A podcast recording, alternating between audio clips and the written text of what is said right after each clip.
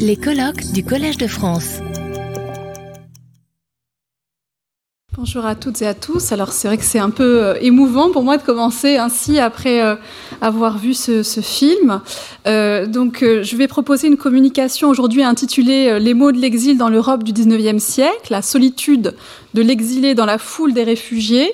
Donc ça va faire écho à tout ce travail autour du, du vocabulaire qui était déjà à l'œuvre d'ailleurs dans le film lui-même, hein, comme en témoigne le, le titre donné à l'œuvre, hein, euh, Refugee Dome. Donc effectivement ici je vais proposer de réfléchir aux mots de la migration contrainte, mais en prenant un petit peu de recul et en allant explorer l'Europe du dix-neuvième siècle.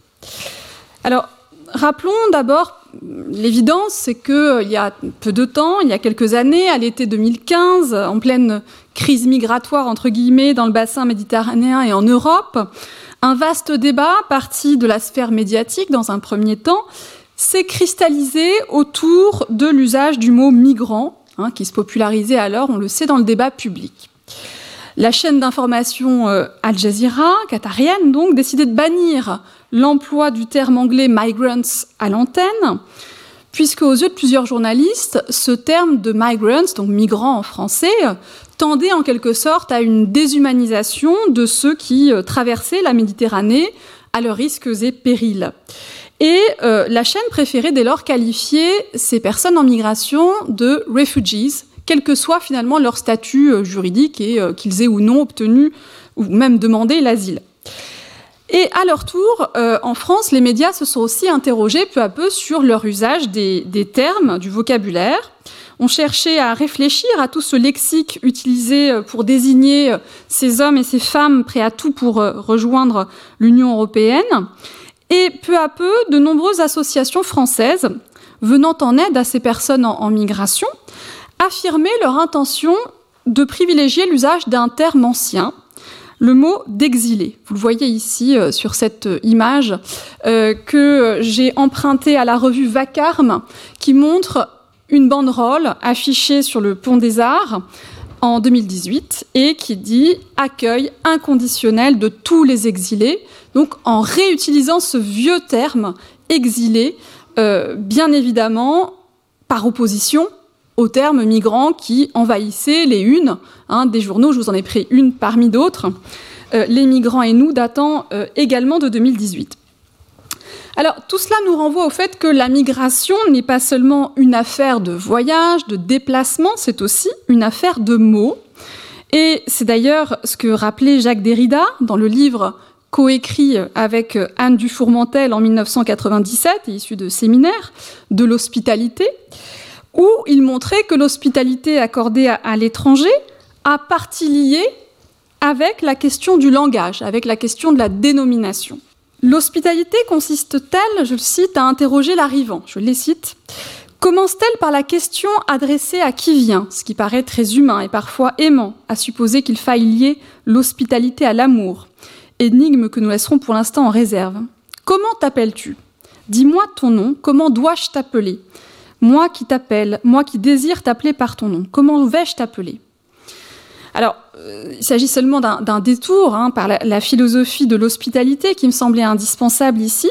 mais euh, je vais revenir maintenant à euh, cette question de la terminologie fluctuante qui entoure la migration contrainte des, des exilés et des réfugiés, et pour comprendre ce qui se joue autour de ce vocabulaire, du moins euh, du vocabulaire français, même si je ferai quelques, voilà, quelques développements aussi sur d'autres, d'autres langues, il faut aussi, à mon sens, faire un détour par l'histoire de l'exil et de l'asile. Et donc, c'est ce que je vous propose en nous attardant ici sur l'Europe du dix-neuvième siècle, qui est un véritable laboratoire sémantique et politique. Alors, ma communication s'organisera en trois temps. Un premier moment où je vais me pencher sur deux mots importants du lexique, exilé et proscrit, pour montrer comment, dans l'Europe redécoupée, redéfinie euh, par le Congrès de Vienne, entre mille huit cent quatorze et mille huit cent quinze, comment ces mots se sont peu à peu imposés pour désigner, en français du moins, les libéraux qui luttaient dans l'Europe des restaurations, l'Europe des restaurations monarchiques, et qui euh, défendaient euh, les idées libérales et continuaient leur combat depuis l'étranger bien souvent. Puis nous verrons qu'un autre mot dont on est très familier s'est peu à peu imposé dans la langue française, c'est le réfugié, qui renvoie à l'appartenance avant tout à une catégorie administrative. Donc on essaiera de confronter justement ces mots issus euh, de, euh, d'usages et de champs lexicaux très différents. Et en définitive, pour faire écho bien sûr à la, à la thématique d'ensemble de ce colloque, ce réexamen du, du vocabulaire hérité du dix-neuvième siècle, qui est encore prégnant aujourd'hui, eh bien, nous amènera aussi à interroger les représentations associées à ces différents termes, en éclairant la solitude de l'exilé dans la foule des réfugiés. Alors, durant euh, ce que l'historien britannique Eric Hobsbawm a, après, a appelé pardon, l'ère des révolutions, le dix-neuvième siècle, donc, il existait de multiples motifs de quitter son pays sous la contrainte. Au lendemain du Congrès de Vienne, l'exil est même devenu presque un passage obligé dans la vie d'un opposant politique dans l'Europe des restaurations. Donc c'était extrêmement fréquent de quitter son pays pour continuer à défendre ses idées, voire pour essayer de, de, de se battre pour l'existence de sa, son État-nation. Et dans l'Europe des restaurations, le terme même d'exilé, en français, s'est imposé pour désigner toutes ces personnes contraintes à l'expatriation, en raison de leur engagement politique, et notamment en raison de leur engagement pour la cause des libertés. Puisqu'en effet, il faut bien rappeler qu'il y avait eu d'autres formes de départ contraints à l'étranger avant euh, l'ère des restaurations monarchiques, euh, inaugurée en mille huit cent quatorze. Effectivement, on peut se souvenir que euh, sous la Révolution française, hein, on a environ cent cinquante mille personnes qui ont quitté la France révolutionnaire, donc c'est pas rien hein, du tout pour l'époque, bien au contraire, Euh, qui n'étaient pas d'ailleurs toutes et tous des, des opposants. Il y a eu aussi euh, beaucoup de, de femmes, de domestiques qui sont parties dans le sillage euh, des, des émigrés et euh, qui étaient appelées, donc comme je viens de le dire, les émigrés et non pas les exilés ou les proscrits. Ces émigrés contre-révolutionnaires que l'on va donc distinguer hein, de plus en plus clairement justement dans le vocabulaire français des exilés et des proscrits libéraux. Ces émigrés étaient accusés d'avoir, en quelque sorte, trahi leur patrie. Hein. Euh, partir, est-ce qu'on emporte la patrie à la semelle de ses souliers, avait euh, dit Danton à leur sujet. Et donc, on a un vocabulaire qui se stratifie. On voit bien euh, tout le référent qui s'attache à ces euh, différents mots hein, de la migration contrainte. Comme l'écrira Victor Hugo bien plus tard, dans Les travailleurs de la mer, en mille huit cent soixante-six, il évoque justement ce va-et-vient, d'une part des émigrés qui, euh, après l'époque des restaurations, en fait, un peu avant déjà, euh, rentrent en France, et euh, de l'autre côté, les euh, départs des proscrits libéraux qui, eux, euh, sont obligés de quitter leur pays après les restaurations.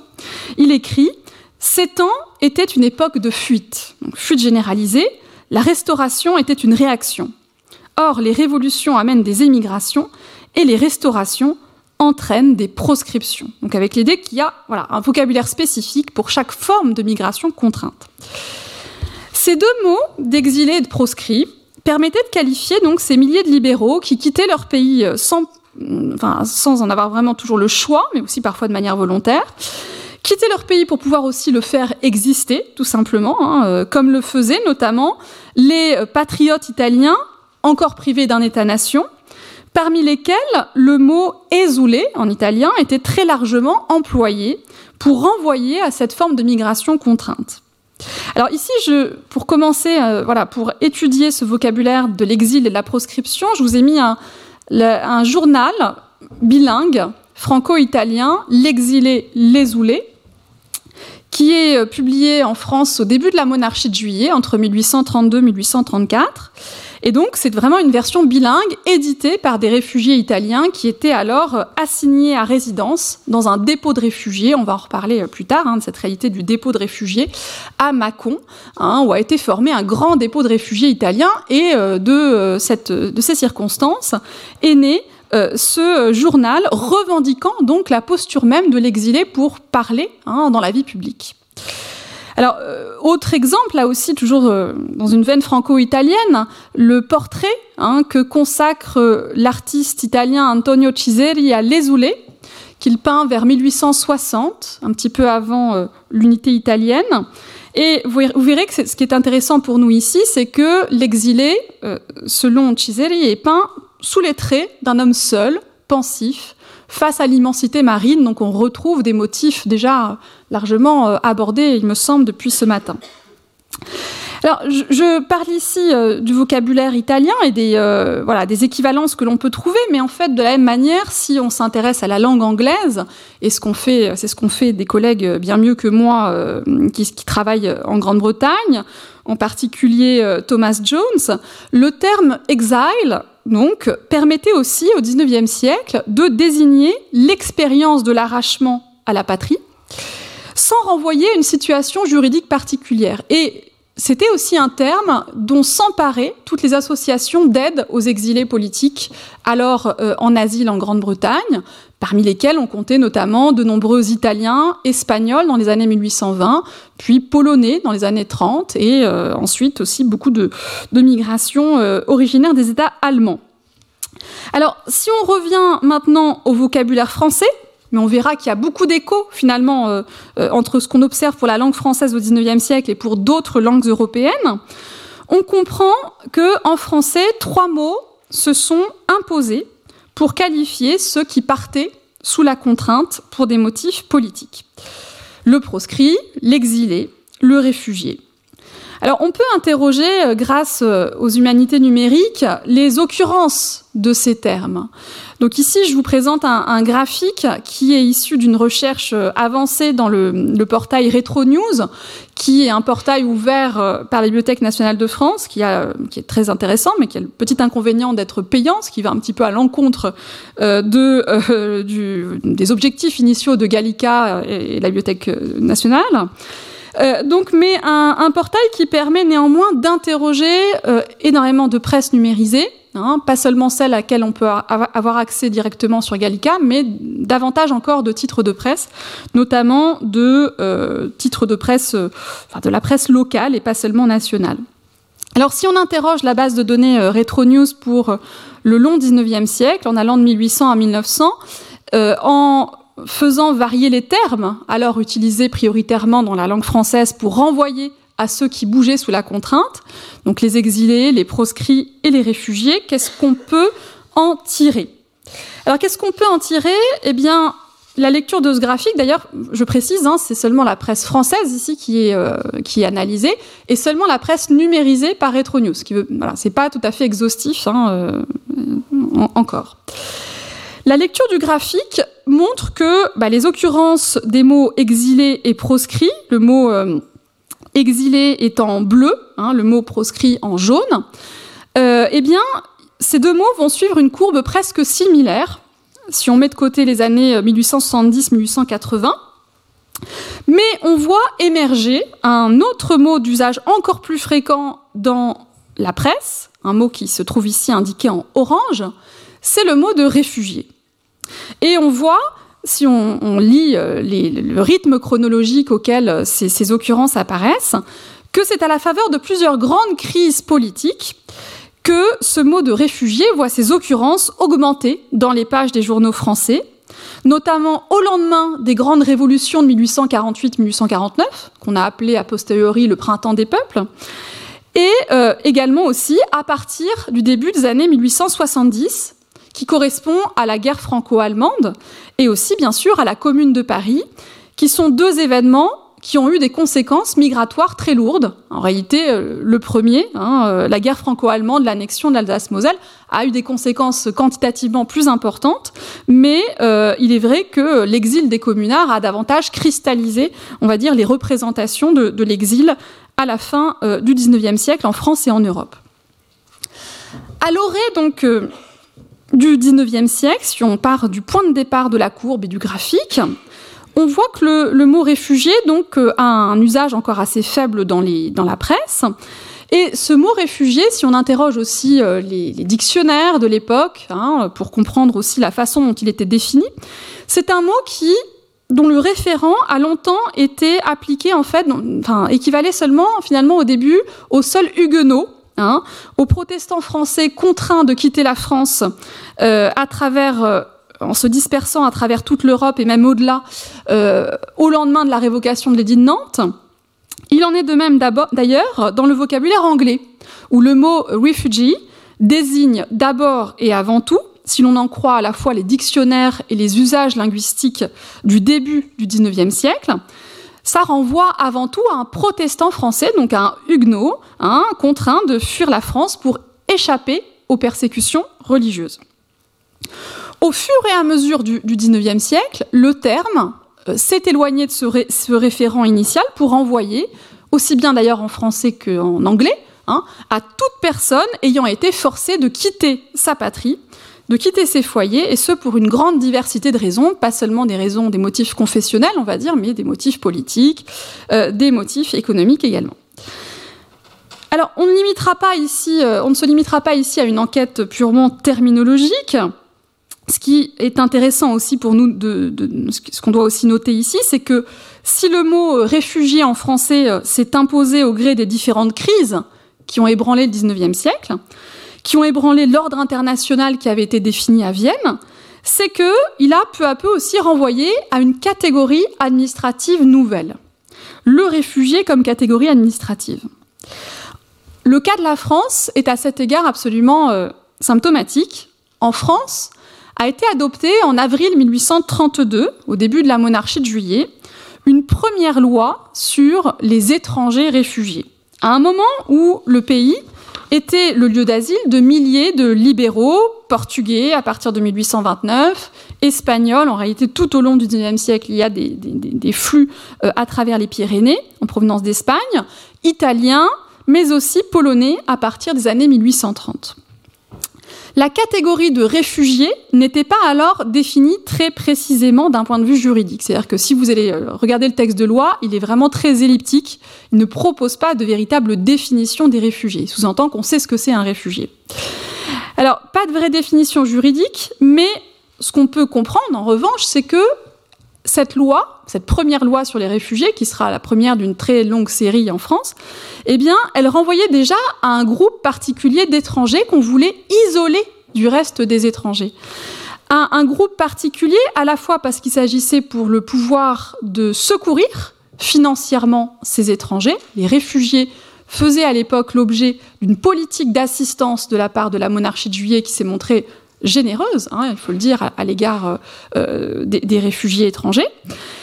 Mais d'un autre côté aussi, et ça c'est ce qu'a montré également euh, Gérard Noiriel, euh, et également son, son élève Cécile Mondonico, eh bien, tout en les secourant financièrement, il s'agissait aussi bien sûr de les surveiller davantage que les autres, surveiller davantage parce que ce sont, c'était des gens plus politisés que la moyenne des étrangers qui euh, passaient à travers le territoire français,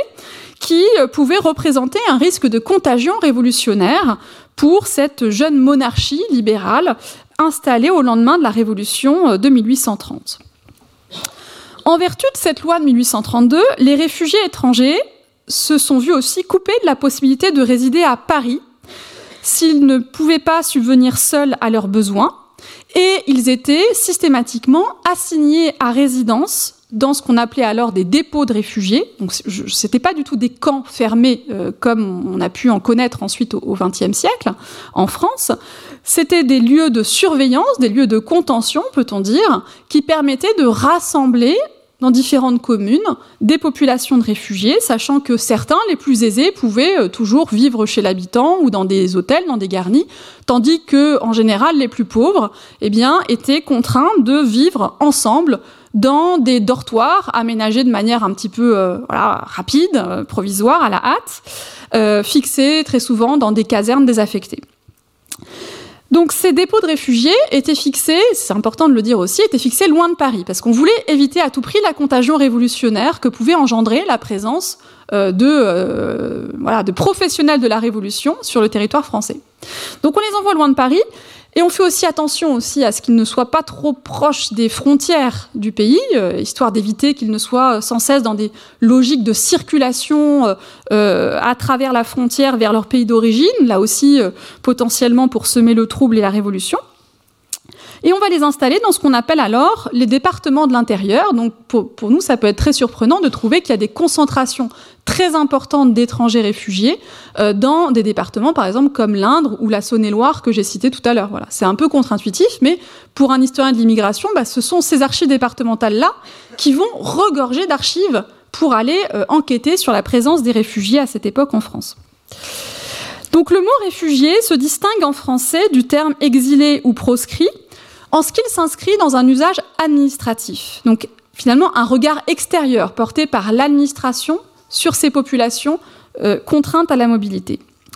Mais par ailleurs, je vais nuancer un peu en vous disant aussi que dès le dix-neuvième siècle, on trouve d'autres usages du mot réfugié euh, en français. De multiples sources témoignent qu'il s'agissait d'un terme d'usage courant qui imprégnait les représentations iconographiques et littéraires de l'exil et de l'immigration étrangère. Alors, je vais prendre quelques exemples d'images pour que ce soit plus parlant. Euh, ici, une lithographie d'Honoré Daumier, que je ne présente pas, euh, qui dépeint le réfugié politique dans une série de lithographies qui s'intitule « Les Bohémiens de Paris », hein, euh, donc publiée en mille huit cent quarante et un. On est toujours sous la monarchie de Juillet. Honoré Daumier, quand il représente le, le réfugié politique, le rép- le, s'amuse à le représenter sous les traits, finalement, d'un, d'un pauvre R qui vient seul frapper aux portes des appartements bourgeois parisiens pour demander l'aumône. Et euh, c'est assez intéressant parce qu'ici, on voit qu'en fait, il est assez en décalage vis-à-vis de la réalité concrète de la vie de la majorité des réfugiés étrangers installés en France à cette époque, qui étaient plutôt, effectivement, comme je vous le disais, contraints de vivre dans ces dépôts de réfugiés des départements de l'intérieur, ce qui n'empêchait pas que, bah, pour beaucoup, l'objectif essentiel, c'était de rejoindre Paris. Hein, euh, effectivement, tous les réfugiés cherchent à cette époque, par tous les moyens, à revenir vers la capitale parce que ils ont des liens familiaux parfois, ils ont des liens politiques avec des formes de sociabilité. Et puis c'est là aussi qu'il est beaucoup plus facile pour un étranger de euh, rebondir, de trouver une autre vie professionnelle, surtout lorsque le séjour d'exil se pérennise. Alors, par ailleurs, je précise aussi que l'attribution de ces secours ne suffisait pas, hein, souvent, euh, à euh, subvenir à ces besoins, et donc que les réfugiés étaient obligés souvent de cumuler les secours avec une activité professionnelle rémunérée ou encore avec des formes d'assistance émanant euh, de la sphère privée. Donc, c'est pas tout à fait incohérent non plus. Alors, autre exemple euh, que je citerai ici, avec une illustration qui date, elle, de, de mille neuf cent un, mais qui euh, permet d'aborder un roman euh, publié aussi euh, sous la monarchie de Juillet, c'est « La cousine Bette » hein, de euh, Balzac. « La cousine Bette » de, de Balzac, donc, euh, publiée en mille huit cent quarante-sept en forme de feuilleton, où on voit la cousine Bette donc, présenter son amoureux, comme elle le dit, le comte polonais Wenceslas Steinbock, à une proche, Hortense, et elle le fait en disant « C'est une manière de Polonais, un réfugié. Un conspirateur, s'était écrié Hortense, es-tu heureuse? A-t-il eu des aventures? Mais il s'est battu pour la Pologne, il n'a pas de grâce à espérer. » Alors d'emblée, comme le met en évidence ce dialogue entre euh, la cousine Bette et Hortense Hulot, le réfugié renvoie à une figure de marginal. Euh, Hortense parle d'un conspirateur, il est banni de son pays d'origine, il n'a pas de grâce à espérer. Et par ailleurs, il est aussi source d'inquiétude dans la société d'accueil. C'est un conspirateur. Donc on voit bien aussi qu'à travers euh, ces différentes représentations iconographiques et littéraires, on comprend bien que le mot « réfugié » n'est pas uniquement cantonné à un usage administratif,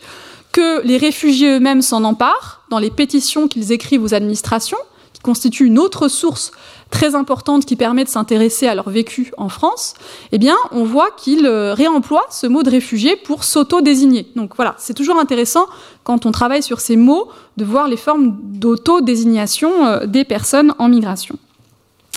Alors, ce vocabulaire de la migration contrainte, qui s'est peu à peu enrichi au fil du siècle, nous amène aussi à questionner les représentations attachées aux figures connexes de l'exilé, du proscrit, ou du réfugié au dix-neuvième siècle.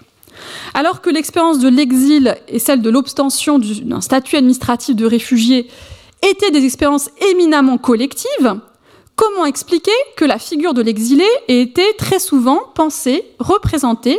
comme une figure solitaire? Vous voyez que toutes les, finalement, toutes les représentations que je vous ai montrées ici sont des représentations d'hommes seuls, hein, euh, isolés du groupe. Alors, une expérience donc de, la, de solitude parmi la foule, hein, pour reprendre le titre de ce colloque, euh, auquel ont fait écho les communications depuis ce matin. Que ce soit dans les arts visuels, et notamment dans la lithographie, qui était à cette époque vraiment euh, l'art par lequel on arrivait à saisir le temps présent, dirions-nous, que ce soit dans la littérature ou encore au théâtre, Ici en témoigne cette gravure qui représente euh, la scène d'une pièce de théâtre donnée à Paris à la fin de mille huit cent trente et un sur les Polonais. La figure du réfugié est souvent représentée seule, loin de la masse. Pourtant, rappelons qu'il n'y a rien de plus collectif que l'expérience de l'exil dans la France et dans l'Europe du dix-neuvième siècle. Par exemple, la grande émigration polonaise, dont il a été en fait beaucoup question depuis le début de, mon, de ma communication, qui est une, une émigration qui s'est produite à la suite de la répression russe de l'insurrection de Varsovie entre mille huit cent trente et mille huit cent trente et un. Et mille huit cent trente et un, c'est le point de départ euh, à l'automne de cette grande émigration euh, forte de quelques huit mille personnes, dont les trois quarts vont s'installer en France, hein, les autres s'installant en Belgique, en Grande-Bretagne, euh, en particulier, mais aussi un petit peu aux États-Unis. Alors, si on accepte les plus aisés de ces exilés politiques polonais, ceux qui ne dépendaient pas des secours du gouvernement, qui étaient libres de vivre où ils le souhaitaient, notamment hein, toute une partie de l'élite polonaise en exil s'est installée sur l'île Saint-Louis. Il en reste encore aujourd'hui des, des traces mémorielles très, très importantes à Paris. Euh, on avait une masse des réfugiés qui dépendaient des secours, en revanche, et qui étaient obligés de vivre en province, dans de vastes dépôts de réfugiés, où la vie était marquée par la promiscuité. Alors c'est très difficile, vraiment, mon image ici en témoignera, de trouver des représentations de cette vie dans les dépôts. Finalement, on n'a on n'a pas d'image hein, euh, qui nous soit restée. Donc là, j'ai, je vous ai mis finalement le, la, seule, euh, la seule illustration que j'ai trouvée de cette vie dans les dépôts de réfugiés à travers le point de vue des, des réfugiés espagnols qui ont été nombreux à vivre en exil en France au cours du premier dix-neuvième siècle, pour diverses raisons politiques d'ailleurs. Et donc ici, c'est un, un texte publié par Eugenio Ochoa dans, en mille huit cent quarante-quatre dans un livre collectif « Les Espagnols peints par eux-mêmes », l'équivalent des Français peints par eux-mêmes, puisque ça avait lancé une grande vogue. Et euh, donc, on a la représentation de la vie dans les dépôts euh, de, euh, des, des réfugiés espagnols. Le réfugié espagnol s'appelant non pas euh, « refugiado » à l'époque, mais « emigrado », émigré au sens large. Et ici, euh, on a, à travers cette, euh, cette petite illustration, je suis désolée pour la mauvaise qualité de l'image, mais vraiment, j'ai, j'ai fait ce que j'ai pu, euh, eh bien, nous, une petite vignette hein, seulement qui représente la vie dans les dépôts, la vie collective d'hommes qui sont rassemblés, qui s'ennuient, qui sont désœuvrés, dont la sociabilité, finalement, est d'aller au café, puisque, comme je vous l'ai dit, c'était pas une vie totalement... Euh, voilà, ils n'étaient pas coupés du reste euh, du monde, hein, c'était pas une vie euh, enfermée dans les, les barbelés des camps, loin de là, ils avaient des formes de liberté euh, de mouvement. Euh, et donc, ils, ils passaient ce, ce séjour d'exil à jouer aux cartes, hein, c'est vraiment euh, tous les témoignages qu'on a, euh, c'est, ça, ça renvoie toujours au jeu, euh, au jeu, aux discussions politiques très animées, qui, parfois aussi, pouvaient se terminer euh, euh, dans de sombres, sombres bagarres, qui émaillaient la vie des, la vie des dépôts de réfugiés. Donc ces hommes étaient euh, contraints à une vie finalement de désœuvrement, étaient soumis à des appels collectifs euh, très réguliers, parfois plusieurs fois par jour. Hein, on les appelait plusieurs fois par jour pour savoir s'ils étaient bien là. Et euh, ici, je vais vous prendre aussi, un, je vous mets ici aussi une citation d'un rapport qui est un peu une source exceptionnelle. C'est un rapport fait par le membre d'un comité polonais, donc un comité qui vient en aide aux Polonais, qui est basé à, à Lyon, qui est une des plus grandes sociétés d'aide aux réfugiés polonais, et qui va organiser en fait une mission d'enquête dans les dépôts de réfugiés polonais du sud de la France. Et donc c'est vraiment exceptionnel pour cette époque, parce que en fait, pour cette époque-là, moi, dans mes travaux, je dépends très souvent des sources administratives, donc du, du regard porté par l'administration sur les réfugiés, sur leur forme de vie collective ou euh, en solitaire. Et euh, ici, c'est le point de vue de la société civile, alors certes d'une fraction très particulière de la société civile, celle qui s'intéresse aux exilés, à leur sort, celle qui veut améliorer aussi leurs conditions d'existence. Mais vous voyez, on est déjà dans, des, dans la préfiguration de missions d'observation. C'est, voilà. Et ici, euh, le, le, donc le, le responsable de cette mission d'observation euh, qui va jusqu'au dépôt d'Avignon en mille huit cent trente-deux, on est en pleine épidémie de choléra, euh, donc il faut quand même du courage pour aller euh, visiter des dépôts de réfugiés avec des hommes euh, voilà, euh, rassemblés dans ces dépôts. Et il dit euh, « L'agitation était extrême parmi les officiers de tout le dépôt.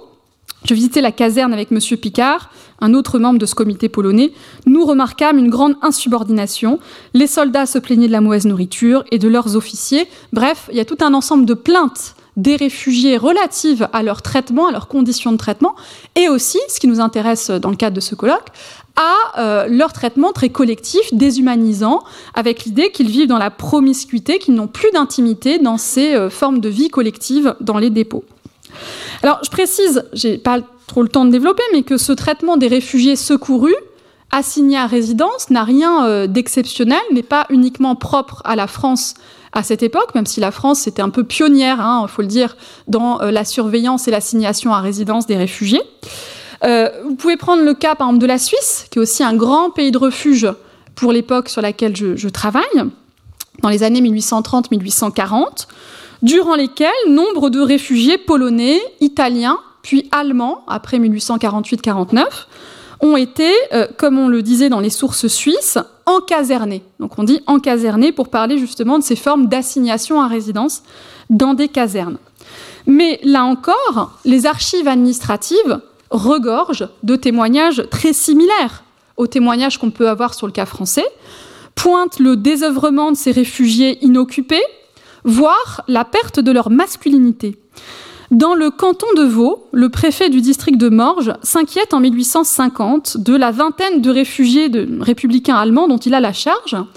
et il alerte le département de justice et police sur la nécessité de sortir ces réfugiés de leur apathie, de leur nonchalance, qui au bout d'un temps n'en ferait plus des hommes. Donc la collectivité de la vie dans les dépôts est aussi associée à la perte de masculinité, mais aussi à une, une perte de sens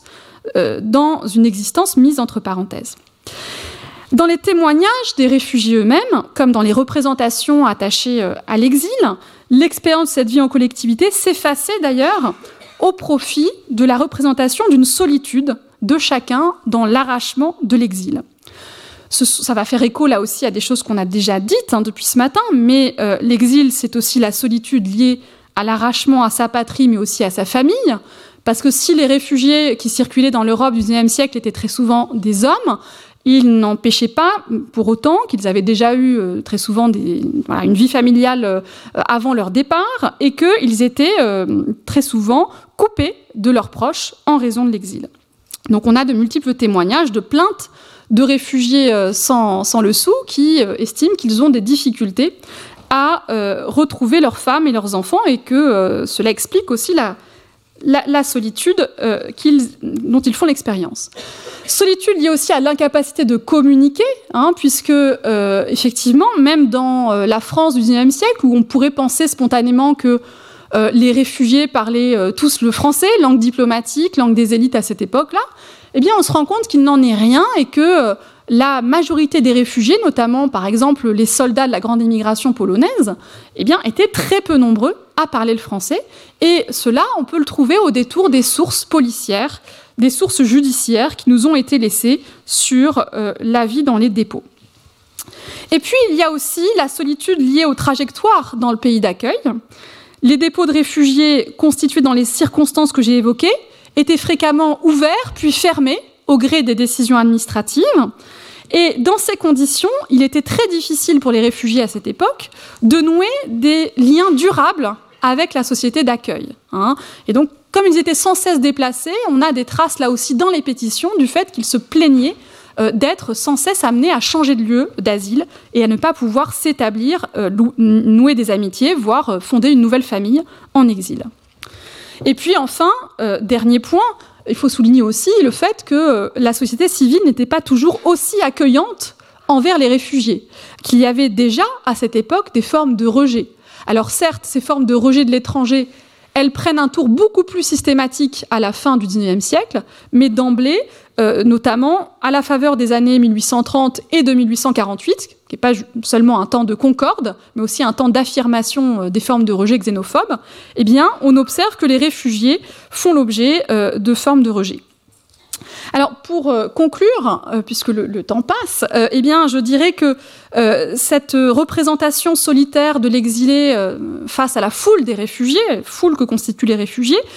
s'explique par plusieurs, euh, plusieurs raisons. Il y a d'abord aussi, il faut le rappeler, tout un, eh bien, toute une culture qui imprégnait euh, les représentations de l'exil, culture antique, les plaintes élégiaques d'Ovide euh, sur les bords de la mer Noire ont inspiré les exilés du dix-neuvième siècle, de la même manière que euh, celles de Dante se plaignant du pain amer de l'exil ont aussi, ont aussi été, aussi été pardon, une source d'inspiration évidente. Ajoutons enfin que la représentation de l'exil comme expérience de solitude parmi la foule ne manquait pas non plus d'avoir des racines chrétiennes. Cette représentation d'un exil solitaire se traduisait aussi dans les textes produits à leur sujet, comme en témoignent les paroles d'un croyant écrit par Félicité de Lamennais en mille huit cent trente-trois, véritable best-seller de l'auteur catholique, citation sur laquelle je conclurai ma, ma communication. Donc, parole d'un croyant, j'ai passé à travers les peuples et ils m'ont regardé, et je les ai regardés et nous ne nous sommes point reconnus. L'exilé partout est seul. J'ai vu des jeunes filles sourire, d'un sourire aussi pur que la brise du matin, à celui que leur amour s'était choisi pour son époux, mais pas une ne m'a souri. L'exilé partout est seul. Il n'y a d'amis, d'épouses, de pères et de frères que dans la patrie. L'exilé partout est seul. Je vous remercie de votre attention. Retrouvez tous les contenus du Collège de France sur w w w point collège tiret de tiret france point f r.